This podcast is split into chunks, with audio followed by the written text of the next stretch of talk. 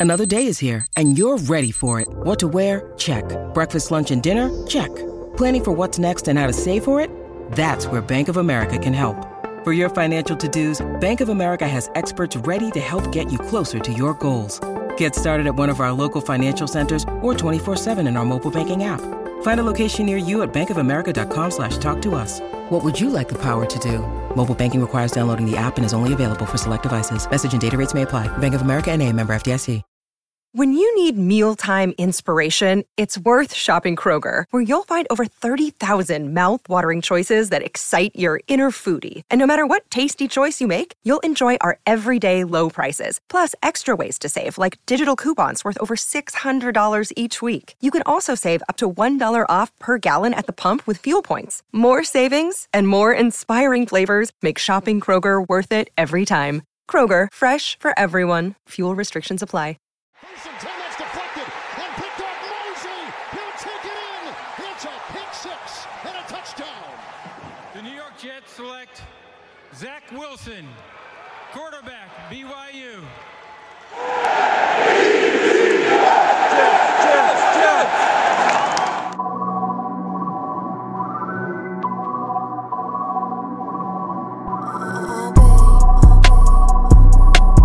going on, everybody? Welcome back to the Turn the Jets podcast. I'm your host, Will Parkinson at WillPaul11 on Twitter, Instagram, and TikTok.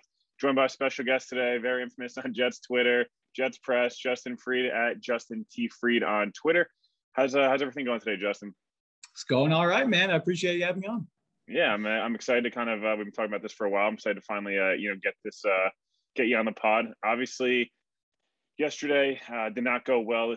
You know, for everyone listening, you'll be hearing this Tuesday morning. Yes, Sunday Sunday afternoon was not the uh, finest Jets moment. Obviously, you know, falling 0 and 3, losing 26 to nothing at Denver Broncos. Um, wanted to get your kind of instant, you know, instant thoughts, reactions. Um, you know, kind of let it all hang out if uh, if you want to. I mean, I've had I've had some time to obviously simmer down a little bit and just kind of relax after what we saw. I mean, not that I was too worked up anyway. It was more of, of it was more of the same of what we saw last year, and that sucks, you know, because it was more just apathy than anything at a certain point, where it was just expecting uh, incompetence, and you don't want that. That that was supposed to be different. It was supposed to be different after. You know, I, not to. It's it's more than just Joe Douglas. It's the blame goes to everybody. But this is the third year of Joe Douglas. Of course, he's only had two off seasons to fix things, to fix the Mike Maccagnan errors but uh, yeah, I mean, it, it, it, should be better. There's there's too much talent on this offense for it to be as inept as it is. There's too much talent for them not to have scored a touchdown in two weeks in the year 2021. Uh, it's too much talent for them to be outscored 46 to three in the first half. That can't be happening. The defense is holding their own. They're overachieving, but we've been there before. Like that's the story of of the last few years, the Jets, and it seems like it's a story for a lot longer for this franchise. Uh, the defense overachieves and the offense underwhelms. So where do you go from here? There's there's so much to fix. Uh, it's not one person's fault. Everyone wants to be like, oh, it's Mike LaFleur. Uh, it's it's the offensive line. It's Greg Van Roten. Like it's everything. It's it's Zach Wilson too. Like everybody is to blame, and there's not much time to fix things. You know, there's 14 weeks, but will Zach Wilson make it all 14 weeks at this rate? Uh, I don't know. And you know, there's more questions than answers right now. So that's that's where I'm at right now. It's just too many questions, not enough answers, and just too much incompetence.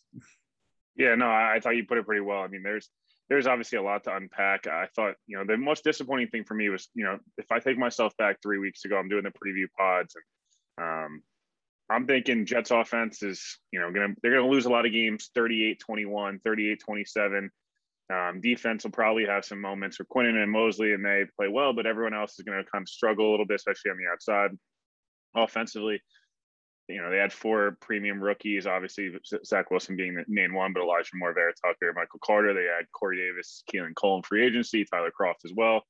Um, you know, Morgan Moses comes in this whole offense, new brand new Shanahan scheme, and it's not been good. Um, you know, there's there's a million different reasons. I think they're close, but you know, overall, my emotions yesterday were very much going in the game. I, you know, I predicted they lose 28-13. I thought they'd be able to score a little bit, and if you look at the actual game, there was chances to score as much as they were inept you know that the, the couple there's probably four or five drops there. They get there's probably the two touchdowns they left on the board. The issue for me is is it comes down to at the end of the day like you mentioned eight quarters without a touchdown. It, it felt like a Gase loss. It felt like the, the second the broncos went down scored in the first drive it's, it's over. Uh, or you know, and they punt and then the second drive they score, whatever, it's over. Um, that that that can't be happening anymore. Uh, I think that the Jets fans are past that. I think everyone is understanding that rebuilding needs to be patient. You need to be patient. All these different things. I've preached this on Twitter for months, mm-hmm. and obviously, you get into the game and you want to win. You want to look competitive. You don't want to be mean. And as funny as the you know the TikTok kid is, I mean, you know, with white Diontae Johnson and you know Walmart DK Metcalf, like that stuff's funny, but at some point it wears on you, and it's like, how many times can I sit there and be memed and left and right and, and on get up, you turn on get up, getting roasted. Mike Greenberg's complaining. You go, you turn on first take, roasting. Good morning football, roast. Like I don't, I can't stand that anymore. And that's made my biggest frustration is competitive losses. I thought that was the goal this year was to rebuild, be patient, similar to that Miami team in 20, uh, 2019. You look at, you know, Cleveland in 2018, 19, where they got, they kind of got good at the end. Um, how concerned are you for the rest of the year? Is it are you like have you changed your expectations on where this team's going to fall or is it they played three top 10 defenses and two of the best defensive coordinators the last 30 years in football so we should be pump the brakes a little i think i'm somewhere in the middle it's it's it's hard to be optimistic given what we've seen but we also don't know if what we've seen is rock bottom if that last week if what we just saw is rock bottom then that's fine. You know, if it's still the like you said, it's been three weeks. They played three very good defenses. They just played uh, Bill Belichick defense and a Vic Fangio defense in back-to-back weeks. That was going to be rough. If you told me to start the season that the Jets would go 0 3, I wouldn't have been surprised at all. I don't think a lot of people would have been. Obviously, it's the way that they've lost those games that's concerning. It's the way that they're not playing competitive football. Will they play competitive football here on out? I don't know. That remains to be seen. I think if they're not, if we get to to past the bye week and they're still not playing competitive football, then changes are going to have to be made. I don't know what those changes are going to be. I'm not saying that hey, fire Mike LaFleur or whatever because they're not going to do that you know six weeks into the season. But personnel decisions, there pure personnel changes are going to have to be made. You know, shuffle up the offensive line, get some new guys out there, receiver, do something else because clearly it's not working right now. Through three weeks, three weeks, it has not been working. Uh, and it's just like like you said, and this has been echoed a lot on Jets Twitter. People have been saying it a lot.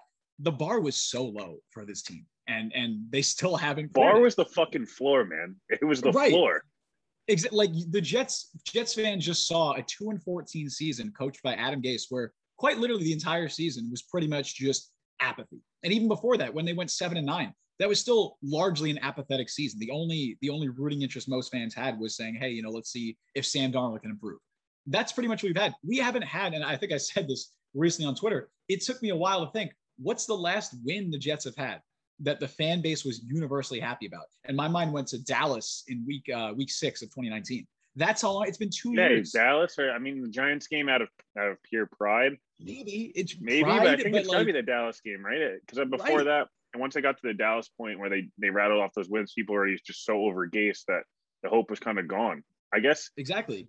The last games that, that, I remember, yeah, that, I guess you're right. Yeah. I don't know that there's a that Giants game, game stands out. They were right. They were one and seven going into that Giants game you know, and it's like, sure, moral victory. It's nice to beat the Giants. It's always nice to have bragging rights, but they're one in seven. You know, there's I'm I guarantee you there's a, a significant portion of fan base that's just saying, hey, I don't care about pride. Let's lose and let's get a better draft pick. So it really like I think they were 0 and 4 going into that Dallas game because uh, they had the week five bye. So that like at, at that point the season's technically not still over. There's a large portion of people still rooting for a win, and of course the way they did it was was fun. It, it shouldn't be two years between you know a win where everyone could be get behind and be like you know that's that's that's fun so the bar was so low that's kind of what the precedent was going into this year and it's like okay if they just play competitive football it'll be okay week one you know week one everyone this week one overreactions people were trying to be like oh you know the house is, is you know burning down or whatever they played a competitive game they were they were competitive against a currently undefeated panthers team but the last two weeks has been has been terrible. It's it's been abysmal. They haven't been competitive, and it's not the defense they've overachieved. It's it's just the offense. We need to see competitive offensive football, and we haven't. Will we going forward? Beats me. I don't know. I think changes need to be made. We'll see if they are made. Yeah, I mean, if and there's a couple of things there too. I mean, look, yesterday, I guess we'll get let's get into some positives, and then we'll get into the offensive side of the ball. Let's start with the defense. So for me, biggest takeaways yesterday, and I know fans want to hear about positive. I, want to, I mean, I could go on for a 45 minute rant. What good is that going to do? Positive wise, defensively, the corners again, that's the third week in a row. This was the best group they went against, and maybe Carolina is a better group, but this is a group that actually is, you know, Teddy Bridgewater's third in the, NFL in QBR, and he's pushed the ball down the field. Um, one thing, this is a negative. I can't stand the fact that the Jets are the only team in the NFL that don't utilize the fact that the NFL calls everything pass interference. They're the only yeah. team on third down that won't. Teddy Bridgewater literally had nothing and said, "I'll throw it up." It's a terrible call. Echols didn't touch him. I mean, I mean, touch him, whatever. It's a good 50-50 play. They get that flag because that's what you do in today's NFL. Joe Flacco, as much as it's a joke, you know, Drew Moore passing. He just was like third down. He's like, eh, whatever. If, if you know they don't, they'll get called more times than not. So that was frustrating. But defensively, Quinnen finally broke out. That was awesome. I, I, said, you know, on last week's pod, I thought, you know, he's going through. He he didn't practice for the last four months. He had a major foot surgery, and he got himself right this week. He looked really good. Bryce Huff had another half sack. Um, you know, John Franklin Myers didn't have a huge game, but he's been awesome all year. So the defensive line looks good. Sheldon Rankins another really good play. Um, that's not really what I'm concerned with. I'm more concerned with. Um, I don't know why Quincy Williams is getting the amount of reps he's gotten. Jamien Sherwood's looked really bad. Um, I know he's been banged up, new position. It's growing pains. So I'm not going to rip the guy. It's not like he has no future, but it's been concerning that second linebacker spot. Um, I didn't think Jarrad Davis was going to be that important to the defense. He he has he looks like he might be. Um, secondary wise, Marcus Mason looks good. Um, Adrian Colbert was fine. I mean, he didn't wasn't terrible, and that, that's all you can ask for from it's like their 37 safety they've been on. But the corners, bright spot. Quinnen's a big bright spot. Then the biggest bright spot the entire game for me, CJ Mosley is incredible at football. like I know yeah. we knew this, and Jets fans got one year, um, well, one game, um, you know, one half, I guess, honestly, of, of CJ Mosley. That hit on the goal line, I don't think people understand how hard he hit Melvin Gordon.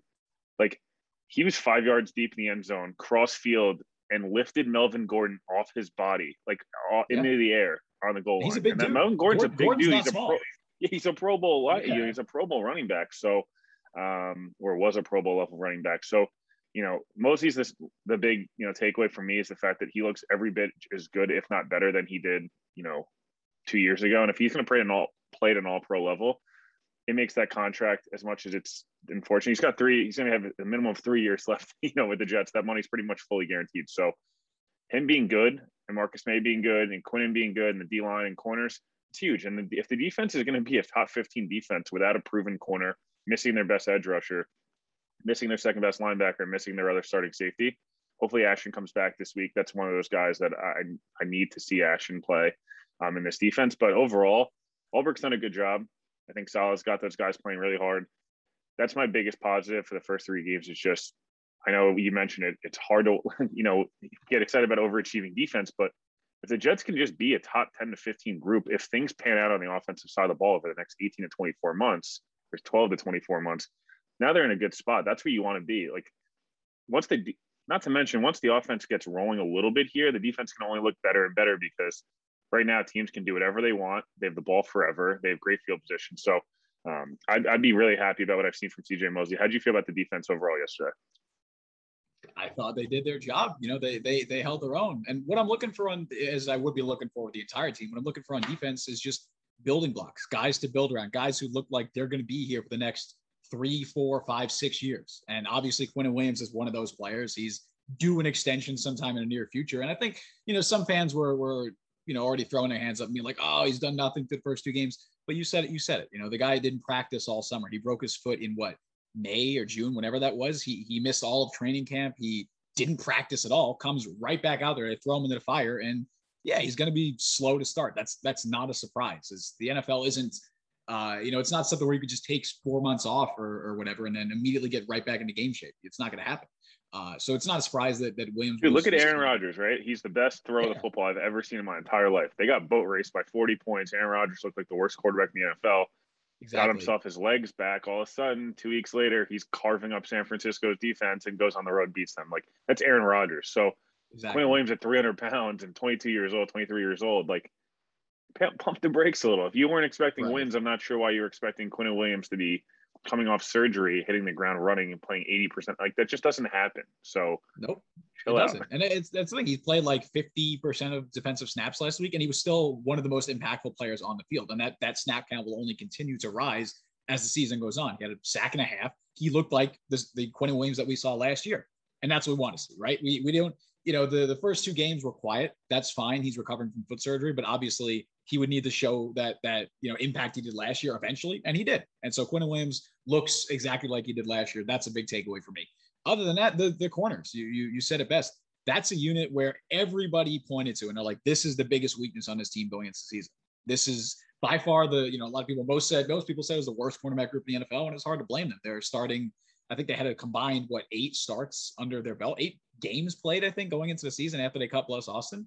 Uh, and Bryce Hall looks like a starting caliber corner. Michael Carter, uh, you know, MC2, Michael Carter second, he he looks like a, a steal, like one of the steals in the draft in the fifth round.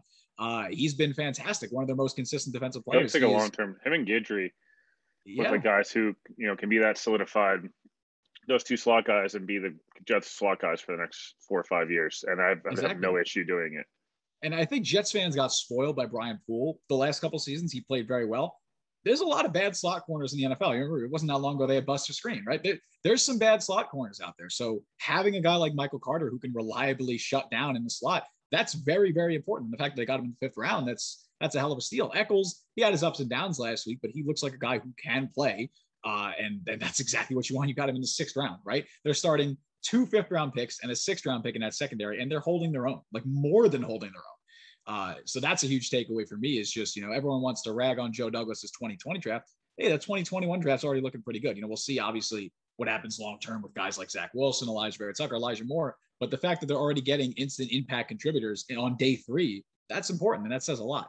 Uh, yeah, CJ Mosley, very important part of this defense as well. I didn't expect a lot from the other linebackers on the team. Jarrad Davis was always like a, you know, a, a swing for the fences, kind of hoping he turns it around. Obviously, we haven't seen him out there yet.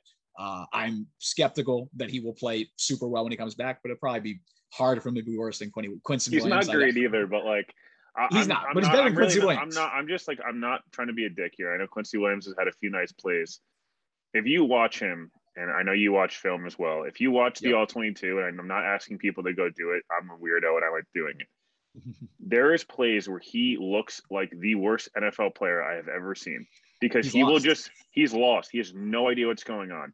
And the fact that there was three or four plays yesterday that the defense played really well overall, right? They, they there's nothing you can do. There's turnover. Like the last couple weeks, it's been awesome because like they've overachieved. But there is plays within the game where the Jets have a chance to force a quick three and out get their defense off the field. It was third and 12. He totally has no idea what's going on, loses the back out of the backfield, makes him like he misses a tackle, looks awful. And again, I'm not trying to rag on the guy. And Connor Rogers said this on the Bleacher Report. I mean, on the uh, Badlands show. Like, he's the biggest reach of a draft pick in NFL history. People had no yeah. weren't even on, he was on like two teams' boards, and they got picked in the third round. So I'm not trying to rag on the guy, and I understand why he's on the roster. He's Quinn and the whole thing. I, I'm not saying this because I like Blake, but like Blake Cashman needs to play, or Jamien Sherwood needs to play. Hamsah, I'm disappointed so far in what I've seen, but again, transitioning and, and it's early. These linebacker, the linebacker group, that second spot just needs to not suck. That's what yeah. like they need from him. Because CJ Mosley, like I know you're probably gonna say this, he's an all pro level player, right? So you need someone around him that can just be okay. And you can't have Quincy Williams running out there for 90% of the snaps he gets so lost in the run game, he'll peek inside and they'll just bounce at the other hole. And like this, the NFL, if you're not, if you peek inside, you will get lost. The best Fred Warner and CJ Mosley do it from time to time. You cannot do it on every play. So, um, sorry for my little rant there. I just people think I hate Quincy. It's not about hating Quincy Williams. I'd love to have him on the podcast, and I love that. Like, good for him. He's he's getting a ton of reps and film, but it just it can't happen. And when you don't want people to meme, meme you anymore, you can't have Quincy Williams play ninety percent of the snaps. I'm sorry, you can't do it. we'll get to Ryan right. Griffin in a second, but oh, oh man, oh don't get me sorry, Ryan Griffin. Sixty percent of snaps back to back weeks. Uh, but no, I mean you're, you're right. You're right. I mean Quincy, it's criticism, right? You know, it's nothing personal. You're not saying I hate Quincy Williams the person. It's not like anything he's done. He's just he's playing poorly, and you're critiquing it, and you're you're, you're saying what you will.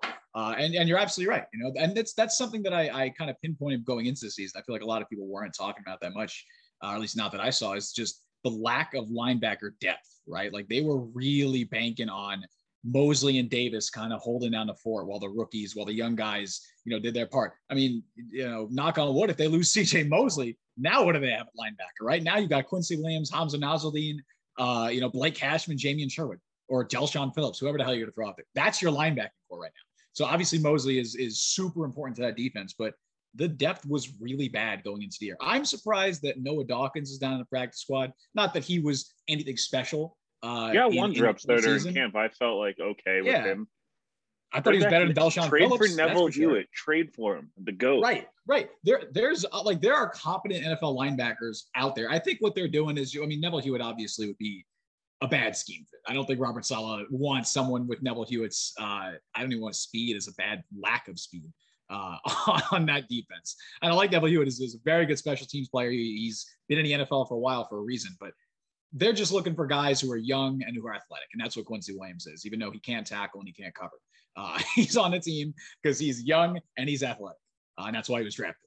But uh, I mean, yeah, you're absolutely right. CJ Mosley, he's he's super important to this defense. Um, but the linebacker position is it's it's a weakness, and it's a weakness that I I'm not surprised is a weakness because you know not only did they draft uh, you know there's they're starting guys who they drafted in the fifth and sixth round. They're starting guys who they drafted in the fifth, fifth and sixth round who weren't even playing this position five months ago so that was always expected to be a, a, a major learning curve for them. So I'm not surprised Dean hasn't made a, a huge impact and he's missed some tackles, missed some assignments. Same with Sherwood when he's been out there.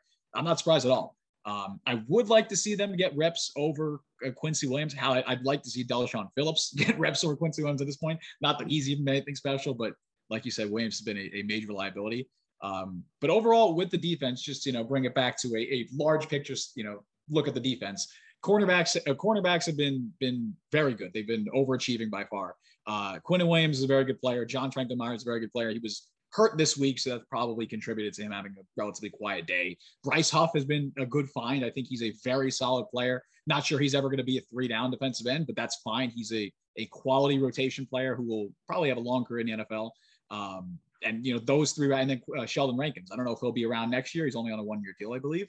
Uh, but he's been a good player too. And then Marcus Maye, you know, I don't think he's on the team next year, but he's still a very good safety. Um, we know he's a really good safety, and he's I don't think he's playing quite as good as he was last year, but he's also he also has Adrian Colbert starting next to him. Uh, you know, it's hard to fault it's hard to fault them. They had Lamarcus Joyner coming in. I was kind of excited to see him play, and you know now they're down. So like you said, they're 800 safety. So overall defense is overachieved. I'm happy with it, and you have some building blocks to build around, which that's really all you can ask for.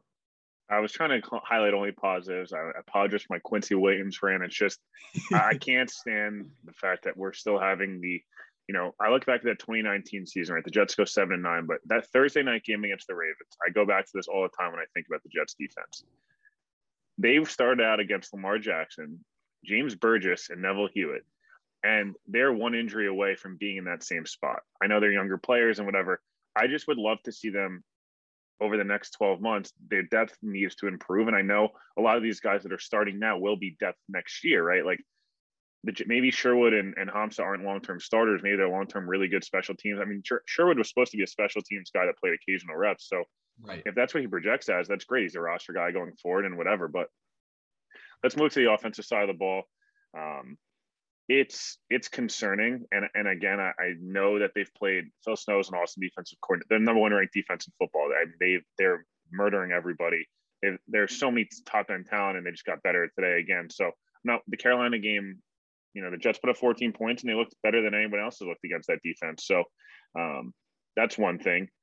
Fangio and Bill Belichick, obviously, you got a rookie offensive coordinator against grizzled veterans. You got an off- rookie offensive, you know, left guard at some, you know, some level. You had Mekhi Becton year two in the beginning of the season.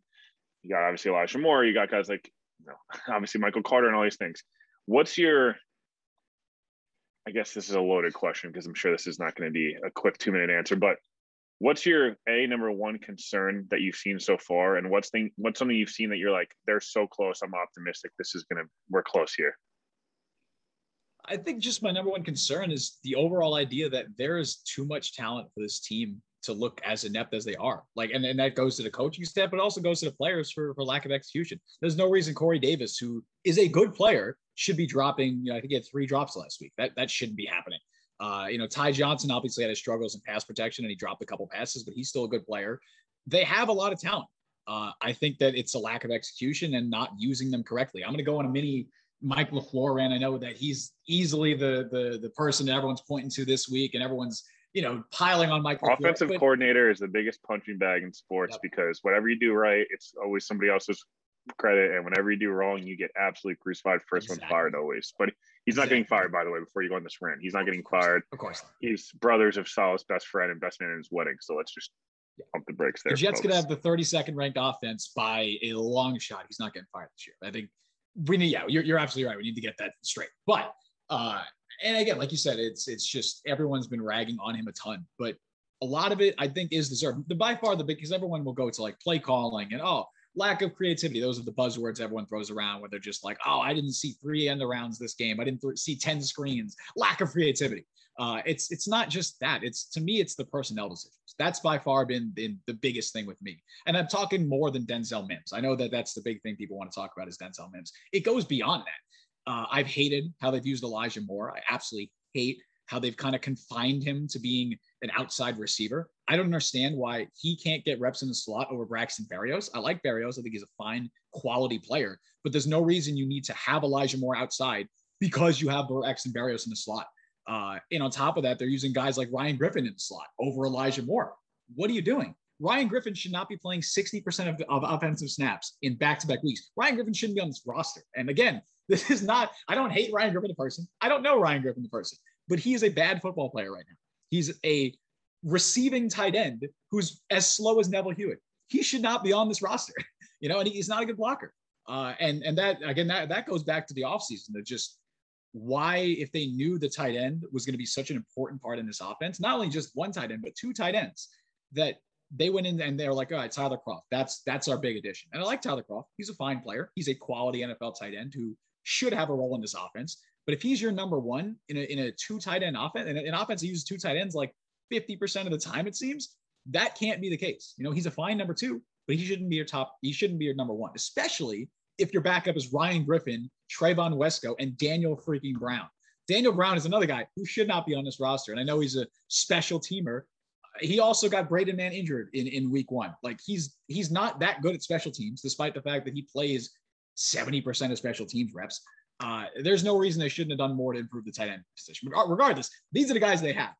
Uh, and even though they have them, there's no reason why you should be splitting Ryan Griffin out wide. When Tyler Kroft got hurt, they were using Ryan. And first of all, Tyler Kroft shouldn't be splitting out. He shouldn't be split out wide, uh, you know, for 15 snaps a game either. That shouldn't be happening. Right, ever. There's no reason either of those guys should be split out wide. Uh, if you're going to split someone out wide, call Kenny Yeboah up from the practice squad. Throw him out there. That you could do that with him, but you're not doing that with any of the guys currently on the roster. Uh, but but there's no reason that they're being used in that position in that role when Elijah Moore is stuck on the outside you know, he he's he's thrived at Ole Miss as a playmaker who could play all three wide, wide receiver positions. He could play all over the field. They used him as a running back at Ole Miss. They used him everywhere. The Jets are saying this is your role and you're and you're sticking to it. And that, that I mean, I hate to use the buzzword, but that's that's a lack of creativity. That's you're using a guy uh, who should be one of the most dynamic playmakers in your offense, and you're pigeonholing. Why are you doing that? Especially when you're using guys like Ryan Griffin. You know, Keelan Cole has been a complete non-factor. Uh, he hasn't played a ton. I think he actually had a decent amount of snaps this past game. But there's no reason why Ryan Griffin should be out there when Keelan Cole's on the bench, when Denzel Mims is on the bench. Like these guys are more dynamic. They're they're much better options in the passing game. And it's and Ryan Griffin's not out there for he's not out there for blocking because he's a bad blocker. So uh, I'll save a Ryan Griffin rant. I kind of went on a little one. I'll save a Ryan Griffin rant. I won't match your Quincy Williams one. At least I think I I kind of already did a little bit. Um, but it's just, yeah, it's the personnel decision. That's that's been by far the most annoying thing with me. I do want to talk on one thing real quick, and I kind of went on a little Twitter thread about it today. Uh, the one play a lot of people keep calling back to was that the, the play where basically looked like all three Jets receivers ran the same route. I want to say this, uh, and I'm, I do not claim to be the biggest X's and O guys, right? Like X's and O guy. I I was on my high school football team. That is my the by farthest level I got, right? I know you played uh, you're a tight end or something at SUNY Cortland, right? Also a Cortland alum myself, by the way. Go Red Dragons. Um, but yeah, I, I, I don't claim to be an expert with X's and O's, but seeing what I saw with that play, it looked like a, a standard kind of bunch, you know, pattern on the right side where Berrios was running a trail, Kroft was running a drag. It looks like Corey, I think it was Corey Davis. It's hard to see. I remember. I think it was Corey Davis was supposed to run some type of post. Michael LaFleur didn't draw up that play for three players to run the same route. That didn't happen. Uh, and so, as much as it's it's on the coaching staff, it's also on the players. Lack of execution. Corey Davis is a good wide receiver. You know, it's not you can't look at that and be like, oh, he had two drops, he running the wrong route, bench him. That's not the solution. The solution is he just has to play better, and I think he will play better. But again, I don't know. There's a lot of issues. There's a lot of issues with that offense. A lot of it falls on Mike LaFleur, but it doesn't all fall on him. It falls on Zach Wilson for holding on to the ball too long. It falls on the offensive line, who is, you know, they've been I think better than a lot of people give them credit for, but they're still not good. Uh, it's just it falls on everybody on an offense, and there's no one easy solution. People just have to do better. Like I hate not to be not to do you know do some coach speak here, but they have to execute. Like that's that's literally what has to happen. The, the coaching staff needs to do a better job. The players need to execute. That's the solution. It's it's a boring answer, but it's true. Yeah, no, it's interesting. I actually there's a quote Matt Stafford had out yesterday um, post game. They obviously hit a they hit a bunch of big plays, the most explosive offense that I've watched this year for through the first three games. And something you mentioned was like, and I can resonate with this. And anyone who's ever played football, you work all summer and all week to have like 60 plays, and you have to execute. And he's like, yeah. we're executing right now. That's why we're good. The Jets are doing the direct opposite. I think they're close. There's so many plays that you look at every single game. There's three or four plays that they've either dropped the Moore drop in week one, huge play, just like massive. That game's totally different, right? Week two, yep. the first play sucks, obviously Wilson, but like right after that, that next drive, Corey Davis drops it, and then you look down in the red zone, they score that game's 10 3 10 7, and all of a sudden we're just like it's a whole different game. Um, this week, Corey Davis had three drops, the Michael Carter drop, and the Ty Johnson drop. They're all inexcusable drops, and those are not bad play design because as much as I don't love going five wide with Ty Johnson and Ryan Griffin, as receivers, the play mm-hmm. worked. He was wide open, right? The Michael Carter, the Texas route, like it was wide open. It's there. It should be a 30 yard game. that just easily could have put, again, is the bar on the floor for 14 points? Yes, of course. Like there's a million different reasons.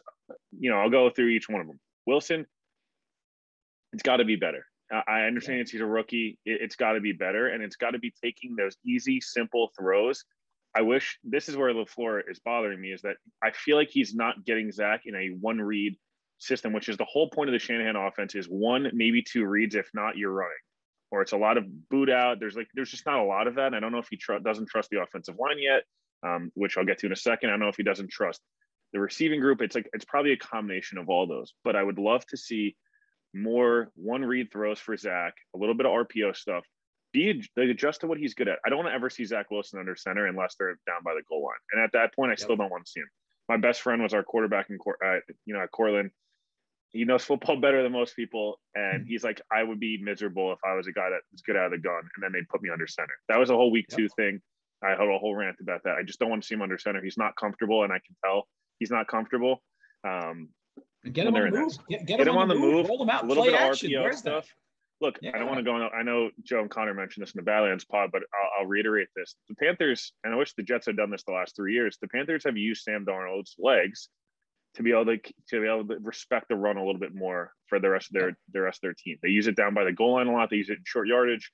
And teams are now going to have to be like, okay, we can't just bail on Sam running, and then it's going to open up the run game for whoever Chuba Hubbard, and then once McCaffrey comes back the Zach Wilson's faster than Sam Darnold and should be a better runner. And I know they don't want to get him hit, but they're still getting they're getting him killed because teams are just getting their ears back. So um, I thought Wilson was fine yesterday. The second interception, for one, the, to have one interception in Denver, whatever. The second one sucks and it's yeah. annoying, but there's nothing you can do about it.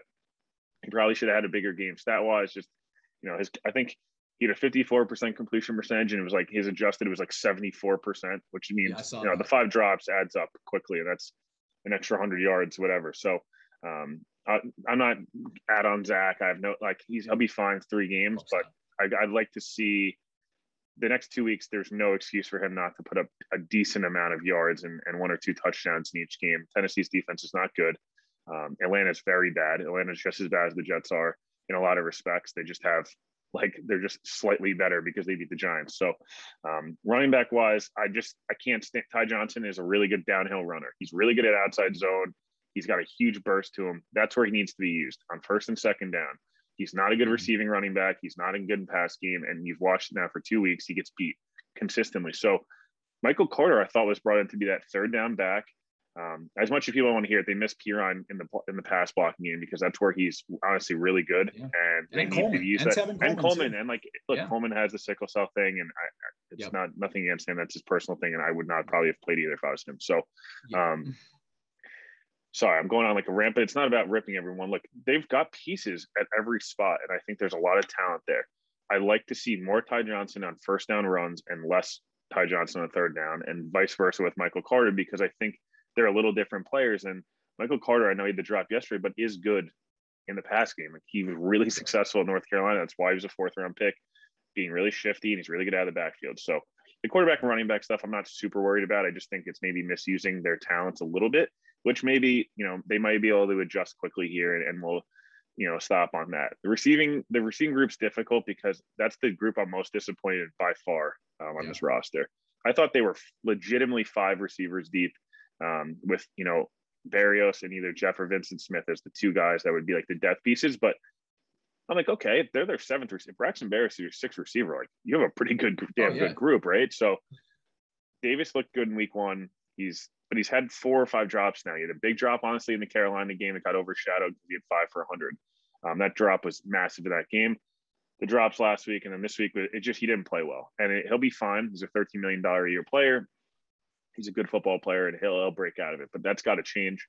Um, I hope Elijah Moore can go this week. I think this is a really good matchup for him. And I think his usage, and I know you mentioned this, so I won't really rant about this one, but his usage is confusing. Like yeah. they've had, I think he's had one play to run with the ball. Like he's a guy that should be creative in space, and um, that's that's what's frustrating. I think he needs to move around a lot. He should be in motion pretty much every play. I think gives Zach a good read on man versus zone, and on top of that, it gives Elijah Moore an advantage um, there the other receiving stuff, it, it, doesn't bother me. I know the Denzel Mims thing, it, it's frustrating. I, am not sure why Keelan Cole can't really get a lot of reps. I really would love to see Crowder play. I have no idea if it'll yeah. happen. I'll try to find out for people and talk to people in the mm-hmm. building, but I just can't tell you for sure what, what's going on there. Because he had COVID and then the groin, it's now like a month, going on over a month with the groin. So not sure there. But yeah, the Mims thing, I'll just quickly hit on it and I'll let you go before I finish up here. He should be active. Don't think he should be a starter. He has not earned that. I did not like at all what I saw in camp. I was really disappointed. I thought getting off press and his route, and he gets rerouted all the time. I don't understand it. I wish he was more physical because when he runs with the ball, he's super physical. Um, I don't, I don't get the the playbook thing because I just feel like we've seen now a couple of missed assignments that were just not really excusable from anybody. So if you're going to punish Denzel Mims, everyone else should be. Um, if anything, he's a red zone guy, and on third down, you a jump ball guy, and if that's what all he is, that's fine. But I'd like to see him get at least be active. I just the storyline is so it's so frustrating. The Jets don't need more negative headlines than they already get. I don't think um, there's no reason he needs to be in the doghouse after week three. If it's just bad body language, get over it. If it's the playbook, he should be lock him in the room with the playbook with Crowder and Cole and all those guys to get it done. So, um, what's your quick, you know, Denzel Mims thing before we, you know, I'll just finish up the offense and then we'll uh, just do a quick little preview on Tennessee. I'm just I'm over it, man. Like I, I feel like a lot of people have gotten to this point where it's just in a sea of larger issues. The Denzel Mims thing is such a it's just a small thing. Like it's so it's so it's, it's relatively insignificant. Obviously, it's frustrating. He's a second round pick last year who showed promise down the stretch. No one expected his this to be his role in the team. You know, in fact, when even when they signed Keelan Cole, you know, the, the expectation was still he's the number two guy, you know, behind behind Corey Davis until the you know mini camp came and he was working behind Cole, and then the summer came and training camp, and now he's working behind Vyncint Smith, and uh, you know that was eye opening for some people. But honestly, I don't think he makes a huge difference. Uh, should he be active? Yeah, I think he's one of your best receive, like one of your better receivers. He's he's going to be more productive probably if you're playing him uh, than Jeff Smith, than honestly, hell, than Keelan Cole has been. I've been very disappointed with Keelan Cole. I, I really liked him at Jacksonville. I thought he'd do a lot more, and I know they're not using him a ton. Um, I'd also like to see them use him in the slot again over Ryan Griffin. Uh, but that's again, we don't gotta rehash that. Um, but with Denzel Mims, I'm just I, I understand their line of thought. Um, and I, I assume that there's more going on that we don't know, whether it's you know, playbook issues or, or like you said, body language, or he's just rubbed them the wrong way. Um, I, I can't, I can, I'm not in that room, so I can't make that judgment. My cat's just did something menacing. Uh, um, but yeah, it's just, I'm not in that room, so I can't make a judgment about that. But what I can judge is that I know he can play football and I know he would be a better football player uh, on offense than Jeff Smith. And I'm sure you can get someone else to be a gunner. Hell, throw Josh Adams out there, throw whoever. I'm sure you know, I, I, not that Jeff, Jeff, Smith might be your second best gunner behind Justin Hardy, but is the drop off from him to the next best gunner, you know, worth benching Denzel Mims over? No, I would say no, especially with guys like Saleh, LaFleur. You know, these guys want to be around for the future. What future role does Jeff Smith have on the offense? Probably none. Uh, why, like, why can't Ty Johnson, who runs a four four, or Javelin Guidry right. who runs a four three, be your gunner? I, that's what I don't Guidry's get. the like, perfect one. Guidry, I just Guidry's perfect. Be like I know Joe said this. I know if DJ said this too, and there's a million people. It's like I can't with it the good week of practice because Yeah. I've had a lot of good weeks of practice where I didn't play a lot that week, and like it's nothing more frustrating than like you can't say practice matters and then it doesn't matter. That's the Yeah. issue, right? So if you're gonna play Mims, play him. If you're not, you're not. Early in the week, be like he's inactive. There's just no reason to like you're creating a storyline for no reason, and people are just gonna harp on it and harp on it. Like you said, it's isn't it? I don't know. Like anyone in the NFL makes the the one yard the catch he makes against Carolina. Honestly, he probably should have done better on that because he didn't even Right. realize where he was. He was inbound. He probably could have scored. But at the same time, you're you've now tanked any trade value he has. So I don't. He's not getting traded, and his confidence probably sucks. I don't know. I don't know Denzel. I I- I'd love to have him on the pod, but I I don't know where his confidence can be at. And now he's no timing with Zach. So at some level, just make up your mind. And then it's going to get to my other issue, and like is you mentioned this, I, the stop of the twelve personnel. It's it's done. Yeah. You don't have the person. You don't have the team to do it. And if that was the case, and you knew you were going to be a heavy twelve personnel team, which San Francisco's a 12 personnel team. You know why? Because they have Kyle Juszczyk and George Kittle, who are the best at their position in the entire sport. Maybe Kittle's top three. Juszczyk is the best fullback. It's been the NFL since Tony Richardson. So at the end of the day, you have to make an adjustment and adjust your roster and adjust your play calling and your scheme to your roster.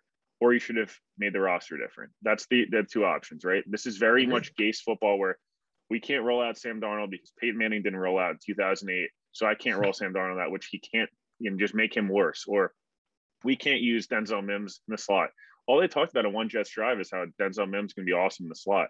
Why can't you use him in a Robert Woods role? He's not the route runner Robert Woods is. He's not. I don't even know if he's the blocker Robert Woods is. He's good, but there's not probably anybody better in the NFL at blocking Robert Woods. So at a receiving position, but the Rams can run 11 personnel the whole game in a very similar system. It's a very similar scheme. It's all the same tree, and they can get explosive plays. So it's my just my frustration is more of use the talent you have on the outside. Stop using so many tight ends and Wesco and all these guys. They're just not good enough to do it.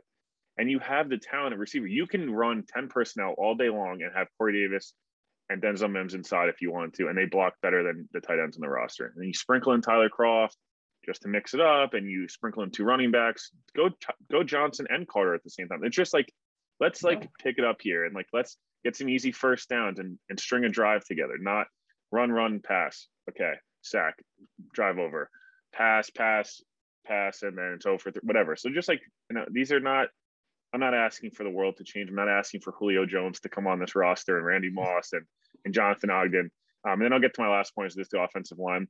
I'm not I'm not mad about the offensive line not being great because they're missing their best offensive lineman and Right. There still were always going to be two guys away. My issue is the center and the right guard, who are two of the highest paid offense guys on their team. Um, I just Connor McGovern makes a lot of money. He's one of the highest paid centers in football, and GVR is not on like some cheap one year, one million dollar deal. He's made five million. He's making I think five or six million dollars this year. Like he's not some. He's an eight or nine year veteran. They're both guys that have played better. And McGovern played well against New England. Um, I know GVR is. I think he's allowed 15 pressures already through three Yeah, games. through- I think, yeah, which I, three right, I think yeah. I don't think I think you tweeted that out maybe, but I- um, I, I don't know if it was me, but I saw the tweet. yeah, it's either you or Nani. I'm not really sure who it was, but Yeah. um, you can't get beat consistently and not handle a stunt. These are things that teams know. Now you put three weeks of film on it, they don't handle stunts well, right? And like that, that's frustrating because I don't think Fant's been great at left tackle. He's been fine. He's not been. He's been a, a normal replacement. Um, Moses has been pretty good. AVT is struggling a little bit with communication um, in the Mhm. pass game, but he's been really, really good in the run game, like really Yep. good. Um, part of why I think he struggles in the pass game is he's got a center who shows no willingness to communicate with anybody. Um, and, and I can't two weeks in a row. These are guys are veterans and they know the New York market. Greg Van Roten's from New York. Okay, he knows that better than anybody. Connor McGovern's been here now for a little bit. When you make comments like that, and I'm Mhm. not saying anything, was what GVR said wrong? Hell no. Zach No, Ertz holding no, the ball way not. too long. He's holding the ball way too long. I think eight sacks are like strictly on him from holding the ball too long, four seconds and above. I think Daniel Jeremiah tweeted that earlier. That's all true. You don't say it. Look at every other person's comments after the game. Nope, we believe in Zach. We're all good. We all got to get better as a team. That's what you do. You're supposed to be this veteran leader. You're out. You you know somehow you get a weekly presser. You're the guy at the podium. McGovern's getting a mic in front of his face. I, it's, it's unacceptable. And you can't play like shit like GVR has, who's ranked the worst right guard in football by PFF. He's allowed the most mm-hmm. pressures in football. And you can't go on and rant about, oh, your quarterback's holding the ball too long and blah, blah. Dude, just do your job. Do your job. Yeah. Shut up. And I, again, GVR seems like a great dude. I think he like wants to be good. And I, he's had some comments where I'm actually like, let's go, dude. Like, that's awesome. You know, we don't, we want to win here and all this stuff is great. Perform on Sundays and this won't be a discussion. Stop making yeah. headlines for no reason. Sorry for my little rant there. It's not even a rant. It's just stop. It's like it's it's so between the Mims and the and the GVR comments. It's like we don't even know that they played a game and got smoked yesterday. All you heard about was Denzel Mims and Greg Van Roten for the last 24 hours. Yeah. That's not good. That's not what you want. And that's typical 2017 New York Jets with like where you or you know 95 New York Jets. That's what you can't have. Is anything I said wrong, or are you on the same page? Yeah, I'm pretty much on the same page. I don't the McGovern thing because that was a DM, right? It was like the Instagram DM. Honestly, that one doesn't really bother me too much. If you're going to try and troll a guy by get you know sliding into his DMs just to, you know, it's just. oh no, I'm talking more. I'm player. talking week two when he was like, or after week one when he was like, oh, the communication needs to be better. Oh, well, yeah, you're the yeah. you're the center, dude. Here's the right. thing, you're the center. The right. DM thing, I don't care. I mean, I'm yeah. shocked he responded honestly, but other than that, I bet he got a lot of. I bet he got a lot of DMs, and he was just like, "I got to reply to one of these."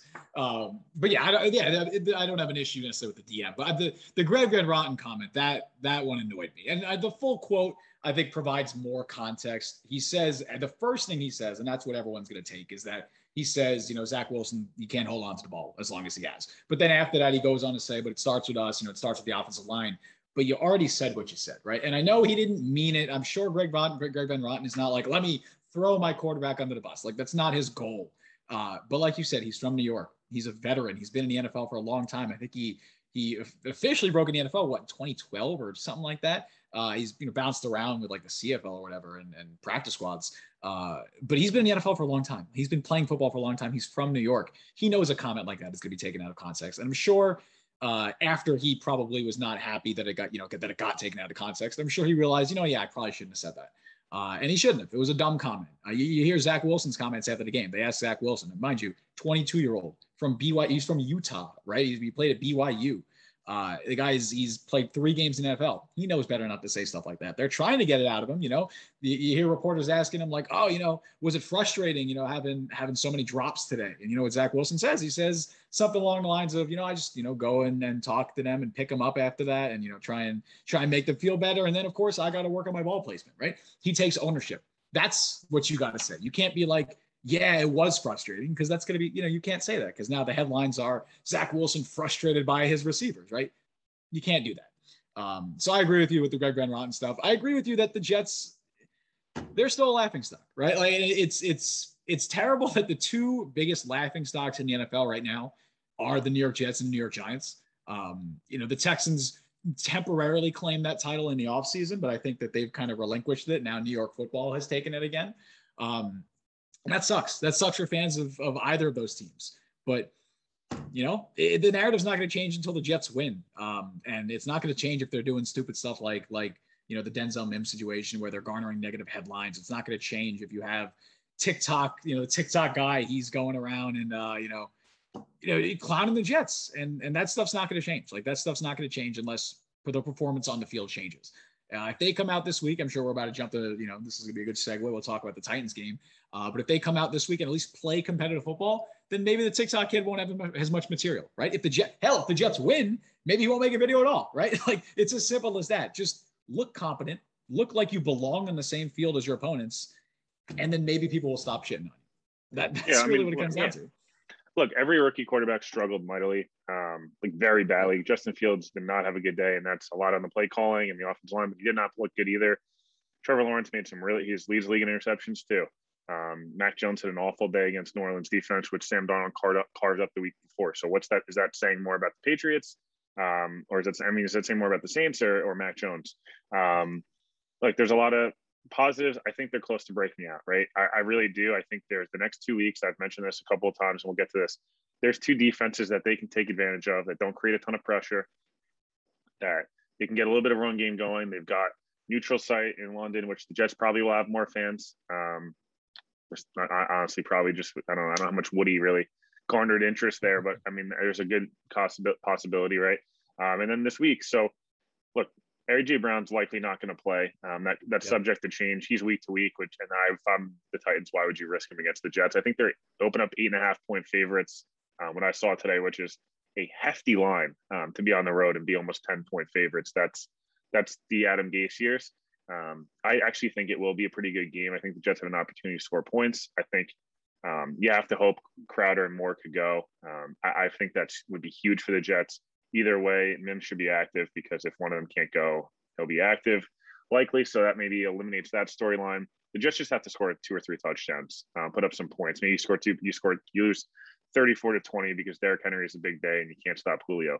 If that's the case, fans are happy. They want to see points, incremental progress. I'd like to see more running behind AVT. I'd like to see the Jets defense create one or two turnovers, maybe a big special teams play on a return, a blocked punt, blocked kick, something um, to kind of get this team sparked. You have to keep the fan base engaged, and it's not always about the fans; it's about the progress on stuff. But it can't be week two and fans are already going, "I don't want to go to the game." That's not where you want to be. Starting 0 3 is fine. If they lose this week, I, am not wouldn't be surprised at all. Obviously, um, I think they have to be one and four going to the bye week. You have to steal one of these games, reset after the bye, get yourself a little healthier. You'll get Davis back. You'll see what if you get Crowder back. You don't get him this week. Um, you get a full healthy Ashtyn Davis, all these different things, right? Maybe you get back to back. I'm not really sure how that'll go. Um, and then you go up to New England, who's who does not look very good. So, um, what are your what's your initial uh, two minutes on the uh, on the Titans before we wrap up here? I mean, I think you said it best. Jets got to win one of these games. I think the the most likely, realistic, optimistic scenario. So we're talking optimistic, but also realistic. You know, the Jets aren't going to blow out the Titans on, on Sunday. Uh, but you know, optimistically, I think the Jets, if they come out and they look competitive, they play a competitive game against the Titans. You know, maybe the offense actually breaks out, and maybe it's the the run defense or something like that. Maybe Derrick Henry runs for 200 yards, and Quincy Williams misses eight tackles, and maybe that's how they lose. Who knows? Uh, if that's the case, fine. You know, and then they then they go and you know they go into London, they play the Falcons, and that's a very very winnable game. The Giants are a bad team, and they probably should have beaten the Falcons this week. Uh, the Falcons aren't very good. That defense is very bad. Uh, there's there's no reason that the Jets offense should not look at least like an NFL offense against the Falcons. Like they're even in the most pessimistic scenarios, the Jets offense should look semi-competitive against the Falcons defense. There's no reason why it shouldn't. Um, so I think you know against Tennessee, uh, I'd like to just see some kind of competitiveness from the offense. I, I don't think Denzel Mims gonna be active again. I, I really don't think that's gonna happen. Uh, even if unless Crowder and Moore both don't play, then I think there's a chance he's active. But if one of them's active, if one of them is active, I think it's be the same thing we saw this week. You know, you know, they're gonna dress what is it, five receivers, and it's gonna be you know Jeff Smith, Keelan Cole, Braxton Berrios, uh, Corey Davis, and then either Moore or Crowder. So I, I don't think Mims is going to play, but I don't think it's going to be a huge difference anyway. Um, but getting Crowder back, if that ever happens, would be huge. I think he's a very good player. He's an upgrade from Braxton Berrios. And right now, the way they're using Berrios, he's their leading receiver. So, you, you know, if, if Crowder's in that role instead, that's an upgrade. Um, so I think I'd like to just see more competent, you know, from more competency from the offense. Uh, and the, you know, I mean, AJ Brown is probably gonna be out, like you said, he's got the hamstring issue. But the biggest thing for me is just can they contain Derrick Henry? Uh, I think he had 180 yards two weeks ago. This this last week he went over 100 again. Those linebackers are not good. It's it's going to be a lot on guys like Quinn Williams, Foley Fatukasi, you know, to plug up the the middle of the field. Uh, Williams was a very very good run defender last year. Obviously, Foley Fatukasi is one of the best in the league at that. Uh, so it's really going to be on them because I have no faith in those linebackers outside of Quinn Williams to do, or outside of uh, C.J. Mosley to do anything in run defense. Um, so I, I, think that could the Titans O line is not great though. I, I will say, like, look at if you look at Week One. I mean, Chandler Jones had five sacks, and that's an opportunity right. where you mentioned before. I don't know how much Bryce Huff plays in the run game early on first down. I mean, he will play a, a bunch, obviously. Um, I would expect if JFM's healthy to have a big game because him versus mm-hmm. Taylor Lewan, as much as Taylor Lewan's really fun and, and he was really good at one point, he's coming off an ACL and, and just did has not looked good yet. He's um, not himself. Yeah, he's not himself, and I'd expect JFM to take advantage. And look, at the end of the day, this game is going to come down to the Jets have a chance to win this game. This is the most winnable game they've had since Week One, in my opinion. I'm not saying Tennessee's not good; they are. They they're not the same team they were the last two years. As much as they upgraded, they're much they're much less deep than they were before. And look what they have a wide receiver now. They got right. Josh Reynolds, Nick Westbrook. Like who, who yeah, like have if, a wide receiver? They, Julio and I mean, look, Julio didn't even play the second half yesterday, and I don't know what's going on there. Um, he hasn't looked like he's really started to like really get going yet. Um, I hope it's not this week. I mean, he's one yeah. of the best receivers I've ever seen. Um, and that's all, and that's all well and good. The Jets have to get pressure on Ryan Tannehill. If you just have to like, they have to get interior pressure. And honestly, I'm I'm fine with them. You know, look, there's a million things, and I'll get more in this on Friday's pod. But initially, I, I think the Jets cover whatever the spread is going to be, uh, and it's probably going to get up to ten, um, realistically, with the way people are betting. I think this is the Jets. The next two games are really this is a huge stretch for them to go into the bye. They have to steal one of these games and look very competitive in both. Their fans are just to, you know, it's to be for the players' confidence sake too. Like Zach has a good chance here. They don't get pressure. Bud Dupree got hurt again, so they do not get pressure on the quarterback. Zach without pressure should be able to sit back, three, five step, quick hitch and go, and, and just get some of these guys open. Um, yeah, that's kind of kind of where I'm at. You know, before I get into some tape on the Titans.